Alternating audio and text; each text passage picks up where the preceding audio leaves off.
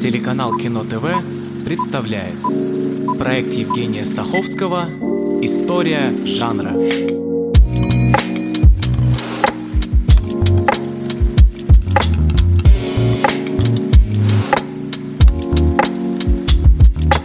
Прошлой серии я, помимо прочего, говорил о том, как классический вестерн породил множество ответвлений, среди которых спагетти-вестерн, северный вестерн, космо-вестерн, э, вестерн-мюзикл, такие поющие ковбои, кимчи-вестерн, и, конечно, одним из самых известных остается истерн, как следует из названия, восточная разновидность вестерна со своей мифологией. И в этой серии откуда взялись неуловимые мстители, что намешано в белом солнце пустыни, и причем тут холодное лето 50 1953 Истерны от английского «ист» – «восток» иногда называют остернами, уже от немецкого «ост», а порой используют словосочетание «красный вестерн», сваливая все в одну кучу, но между истерном и красным вестерном есть небольшая разница. Истерн, как и красный вестерн, использует стиль вестерна, но его действие происходит в азиатской части на тот момент еще будущего Советского Союза, поскольку время действия чаще всего революция и гражданская война в России. СССР, как известно, был основан уже после этих событий, в 1922 году. Впрочем, порой события разворачиваются и в 20-е, и в 30-е, и в 40-е годы 20 века, так что можно смело говорить и о Советском Союзе. Здесь американский Дикий Запад э, сменяется на кавказский, азиатский, российский Восток, и ковбои-индейцы превращаются в бандитов, басмачей, красных и белых. В красном вестерне действие, как и в обычном американском вестерне, происходит на Диком Западе США. То есть это попытки снять вестерн в социалистическом духе. И, конечно, все переворачивается с ног на голову, так что красный вестерн с одной стороны под жанр истерна, как под жанр вестерна, а с другой разновидность ревизионистского вестерна, меняющего условия, где, например, индейцы показаны уже не дикарями, а вполне себе людьми. В определенном смысле красный вестерн можно сравнить со спагетти-вестерном, но если спагетти снимали в Италии и Испании, то красный в Югославии, Чехословакии, ГДР и так далее. То есть понятие «истерн» больше подходит картинам, снятым в СССР, а красный вестерн в странах социалистического блока. Но есть и советский красный вестерн, как э, «Деловые люди» Леонида Гайдая, 1962 год, основанные на трех новеллах о Генри «Дороги, которые мы выбираем», «Родственные души» и «Вождь краснокожих». Или «Всадник без головы», снятый Владимиром Вайнштоком в 1973 году по мотивам одноименного романа Майн Рида. В Техасе у местного землевладельца исчезает сын, дочь влюбляется в главного подозреваемого, и когда кажется, что расправа неизбежна, неожиданно появляется главный свидетель преступления. Или «Человек с бульвара Капуцинов» Аллы Суриковой по сценарию Эдуарда Акопова, 1987 год. Пионер кинематографа, идеалист Джонни Ферст, говорящая фамилия, первый, роль Андрея Миронова, приезжает в городок Дикого Запада, чтобы познакомить местных с синематографом. Причем познакомить не только разнузданных ковбоев, но и женщин и индейцев, чтобы показать, что кино открыто для всех. Он открывает им добрые картины братьев Люмьер, Чаплина, и жители города преображаются. Правда, когда со своими лентами приезжает мистер Секонд, второй, все возвращается на круги своя, ведь он показывает им низкопробные боевики и фильмы ужасов. В твоих фильмах люди целуются, а через минуту у них появляется baby. Мы с тобой столько уже целовались. Видишь ли, Диана, как тебе это объяснить? Это называется монтаж. Ну, люди сначала целуются. Угу. Потом проходит время, ну, это может быть месяц, может быть год. Потом они женятся. Проходит еще время, и у них появляется baby. Так вот, в синематографе все это время выбрасывают. Делают монтаж. Поцелуй, свадьба и бэйби.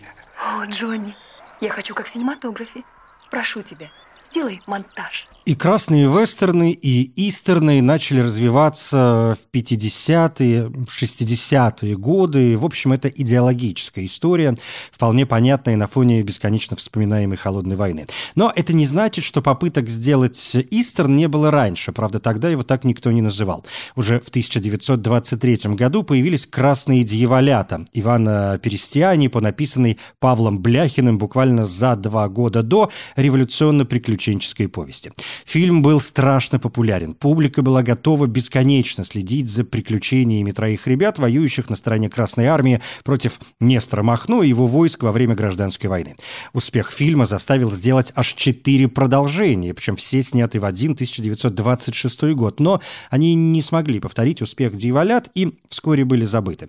Зато в 60-е к этому же сюжету обратился Эдмон Киасаян, и тут уже фурор был не только у первой части «Неуловимые мстители», «Мстители», но и у продолжений. Правда, речь уже не о Махно, а о вымышленном атамане Гнате Бурнаше.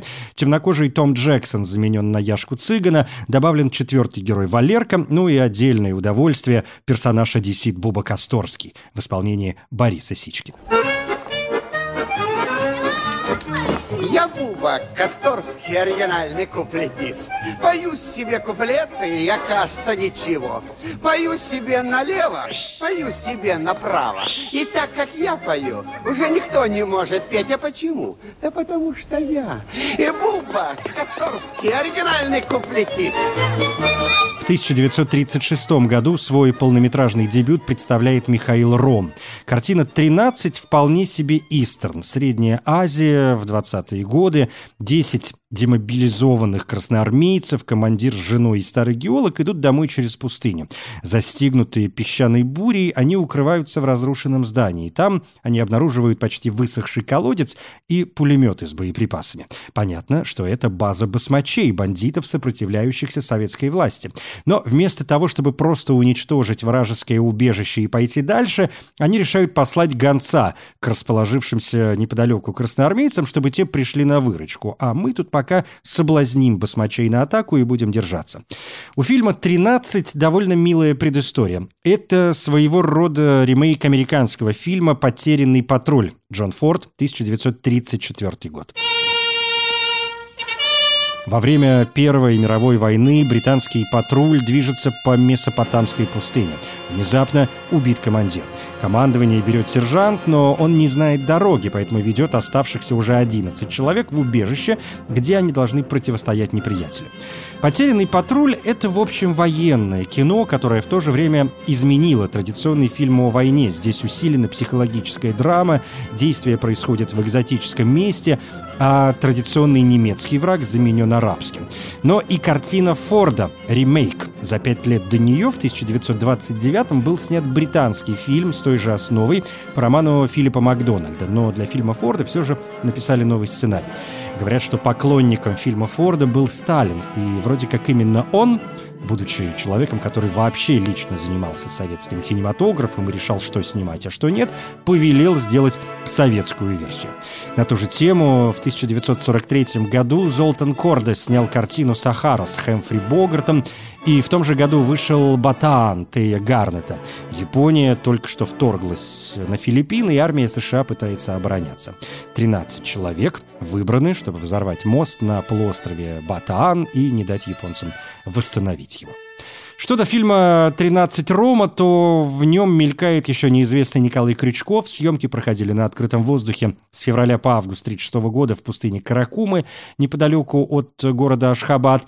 И если потерянный патруль Форда описывает распад группы и страх перед невидимым врагом, то фильм «Рома» почти героический эпос, где группа солдат — цельный организм, сплоченный перед лицом опасности и показывающий свой бессмертный дух. И уже на заставке красуется надпись «Бойцам Красной Армии в год 20-летия Октябрьской революции посвящаем наш фильм». Почему вы формируете из нас какую-то роту, или как там у вас называется, эскадрон, дивизион? Я не умею стоять ни смирно, ни вольно. Я вообще отказываюсь а вы, понимать. товарищ ученый, не волнуйтесь. Все обойдете. Ще навчитесь стоять и вольно, и смирно, и направо равняйся, и рысь. Но позвольте, я вовсе не желаю. Это нельзя. Как нельзя, товарищ ученый? Вы это самое слово даже думать забудьте. Не желаю. Безусловным хитом Истерна стала картина Владимира Мотыля «Белое солнце пустыни» 1969 год. Вообще и Истерны, и красные вестерны практически не показывали на Западе, железный занавес и все такое, но «Белое солнце пустыни» западная публика увидела. Картину представили даже в США, правда, только в 1973 году, приурочив показ к визиту Брежнева в Соединенные Штаты. При этом, несмотря на сегодняшний культовый статус, во время выхода в СССР СССР картину оценили далеко не все. Согласно ежегодному опросу журнала «Советский экран», 4,5% признали ее худшим фильмом года.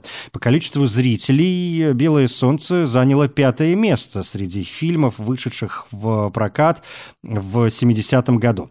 Фильм хоть и выдвигали на соискание государственной премии СССР, но награду в 70-м году получила картина «У озера». Да и вообще «Белое солнце пустыни» по выходе не было удостоен никаких регалий, и только в 1998 ему вручили госпремию уже Российской Федерации.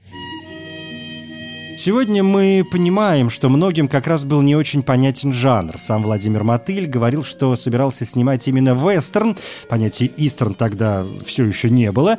Но э, ясно, что соревноваться с американскими вестернами или даже спагетти-вестернами было совершенно бесполезно. Надо было работать с чем-то еще, с местным колоритом, с фольклором, со сказкой, наконец. И режиссер, признавая, что на него повлияли такие фильмы, как «Дилижанс» Джона Форда и «Ровно в полдень» Стэнли Kramer описал свой фильм как коктейль из вестерна и авантюрной русской народной сказки. Первоначально фильм предлагали нескольким режиссерам, в том числе Андрею Тарковскому и Андрею Кончаловскому, но те отказались, и в силу предполагаемой слабости сценария и в силу того, ну вот Кончаловский, например, считал, что главную роль в вестерне могут сыграть только американские актеры. Мотель тоже сначала отказался, но потом был вынужден согласиться. Ему, по сути, не оставили выбора, не давая снять никакой другой фильм.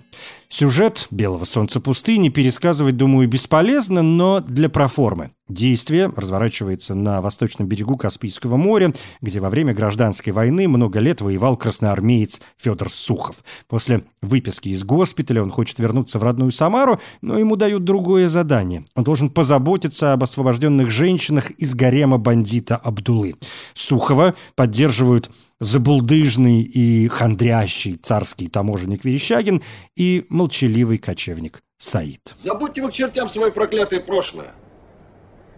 Вы будете свободно трудиться, и у каждой будет отдельный супруг. Вопросы есть? Вопросов нет.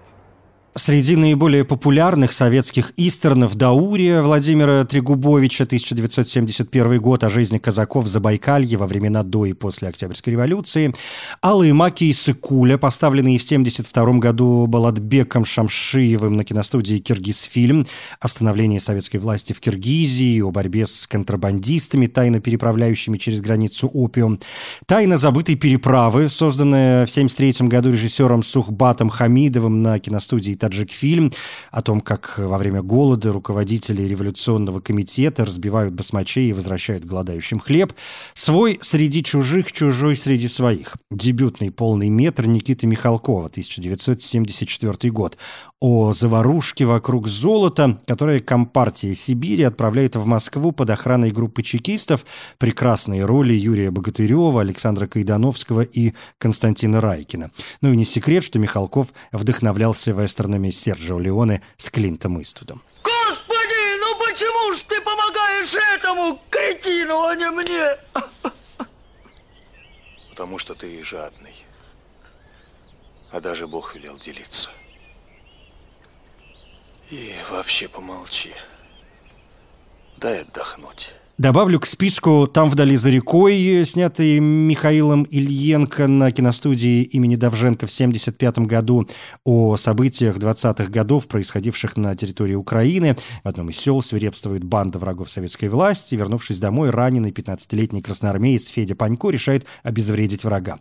Шестой Самвела Гаспарова – это уже 82 год, о том, как э, прячущаяся в горах банда белогвардейцев расправляется с представителями местной власти, и в городок прибывает шестой по счету начальник милиции, пятеро предыдущих уже убиты. На Истерн тянет и выдающаяся драма Александра Прошкина «Холодное лето 53-го». 1988 год. В глухой деревне отбывают длительные сроки двое политзаключенных – Копалыч и Лузга. Одного обвинили, как водится, в шпионаже, второго, как водится, в измене родине, потому что во время войны он попал в окружение. В 1953 году, в год смерти Сталина, объявлена амнистия, в ходе которой освобождены десятки тысяч бандитов. В результате резко вырастает преступность, и деревне, где отбывают наказание герои Копалыч и Лузга, угрожает банда преступников, планирующая убить всех жителей. Герои, хотя и преданные, и униженные правительством своей страны, решают рискнуть своей жизнью и спасти жителей деревни. Меня забрали в 39-м. Был за границей, значит, шпион. Жена. Сын, студент. Вы представляете, что их ожидало? Из бутырки чудом удалось послать записку.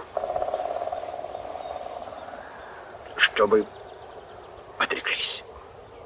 Не писали.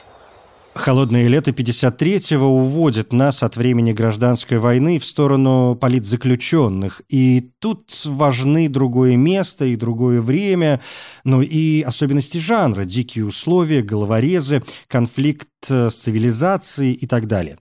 И в постсоветское время появляются фильмы, которые на первый взгляд к Истерну не имеют никакого отношения, но вполне попадают под это определение, как, например, «Красный призрак» Андрея Богатырева, 2021 год. Это в целом военный боевик, Действие происходит в конце 1941 года.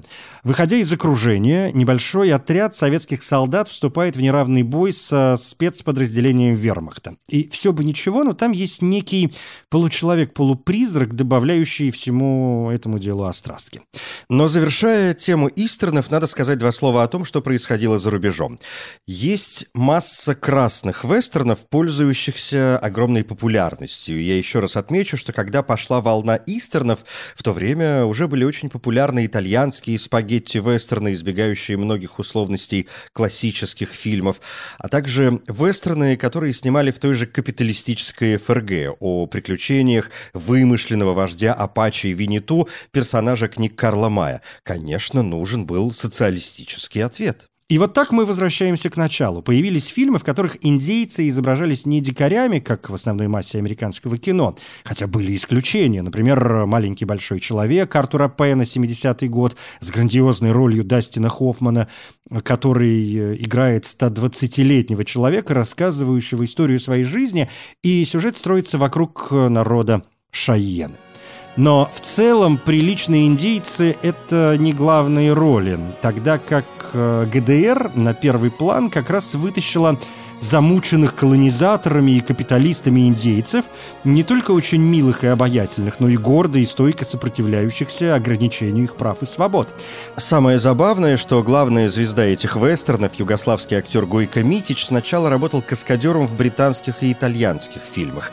Впечатленные внешностью, его взяли в эпизоды западно-германских фильмов о Винету, но студия Дефа ГДР предложила ему главную роль, он, конечно, согласился, и в 1960 1956 году сыграл в картине «Сыновья Большой Медведицы» по книгам Лизелотты Вельскопф-Генрих. Ты хочешь отомстить за отца? Так и это. Две зимы и два лета его дух ждет этого. Я нападу на колонну с оружием. Жди меня сегодня ночью, Тачунка Витко. Мы будем вместе бороться за свою землю. Сыновья Большой Медведицы положили начало серии индейских фильмов восточно-германской студии Дефа. Чингачгук Большой Змей, След Сокола, Белые Волки, Ациола, Апачи, Вождь Белое Перо – все это нам хорошо известно. Но Дефа производила и фильмы, отходящие от их обычной темы. «Кит и компания» по мотивам э, рассказов Джека Лондона. Или вот «Аткинс» – совместное производство ГДР и Румынии, а в главной роли еще и Олег Борисов. Вообще для восточноевропейских истернов – совместное производство – обычное дело. Те же «Сыны Большой Медведицы» были совместным проектом Восточной Германии и Чехословакии с Югославом э, в главной роли. Сценарий был написан на немецком языке, а сам фильм снимали не только в Югославии и Чехословакии, но и в Болгарии и в Монголии. Или другой хит «Верная рука. Друг индейцев» 1965 год. Совместная работа Германии и Югославии. Среди других красных вестернов для полноты картины чехословацкий лимонадный Джо, Олджих Липский, 64 год, приз «Серебряная раковина» на кинофестивале в Сан-Себастьяне. Румынская трилогия Дана Пиццы рубежа 70-х, 80-х годов «Пророк золота» и «Трансильванцы», «Актрисы и трансильванцы» и «Трансильванцы на Диком Западе». Ну и, как не сказать, о гуляш в вестерне, венгерской разновидности Истерна, основоположник Дьорд Сомьеш – «Ветер свистит под ногами» 1976 год и «Плохие парни» 79 Парни подверглись нападкам со стороны зоозащитников, поскольку убийство животных в фильме было реальным, и создатели картины использовали боевые патроны, но говорят, что эти животные в любом случае были обречены, поскольку рано или поздно их бы все равно убили, как скот в следующей серии к жанру, где с убийствами тоже вообще все в порядке. То есть не обязательно, чтобы они там были, но если они там есть, это только добавляет очарования. Речь, конечно, о детективе. Я Евгений Стаховский. Спасибо.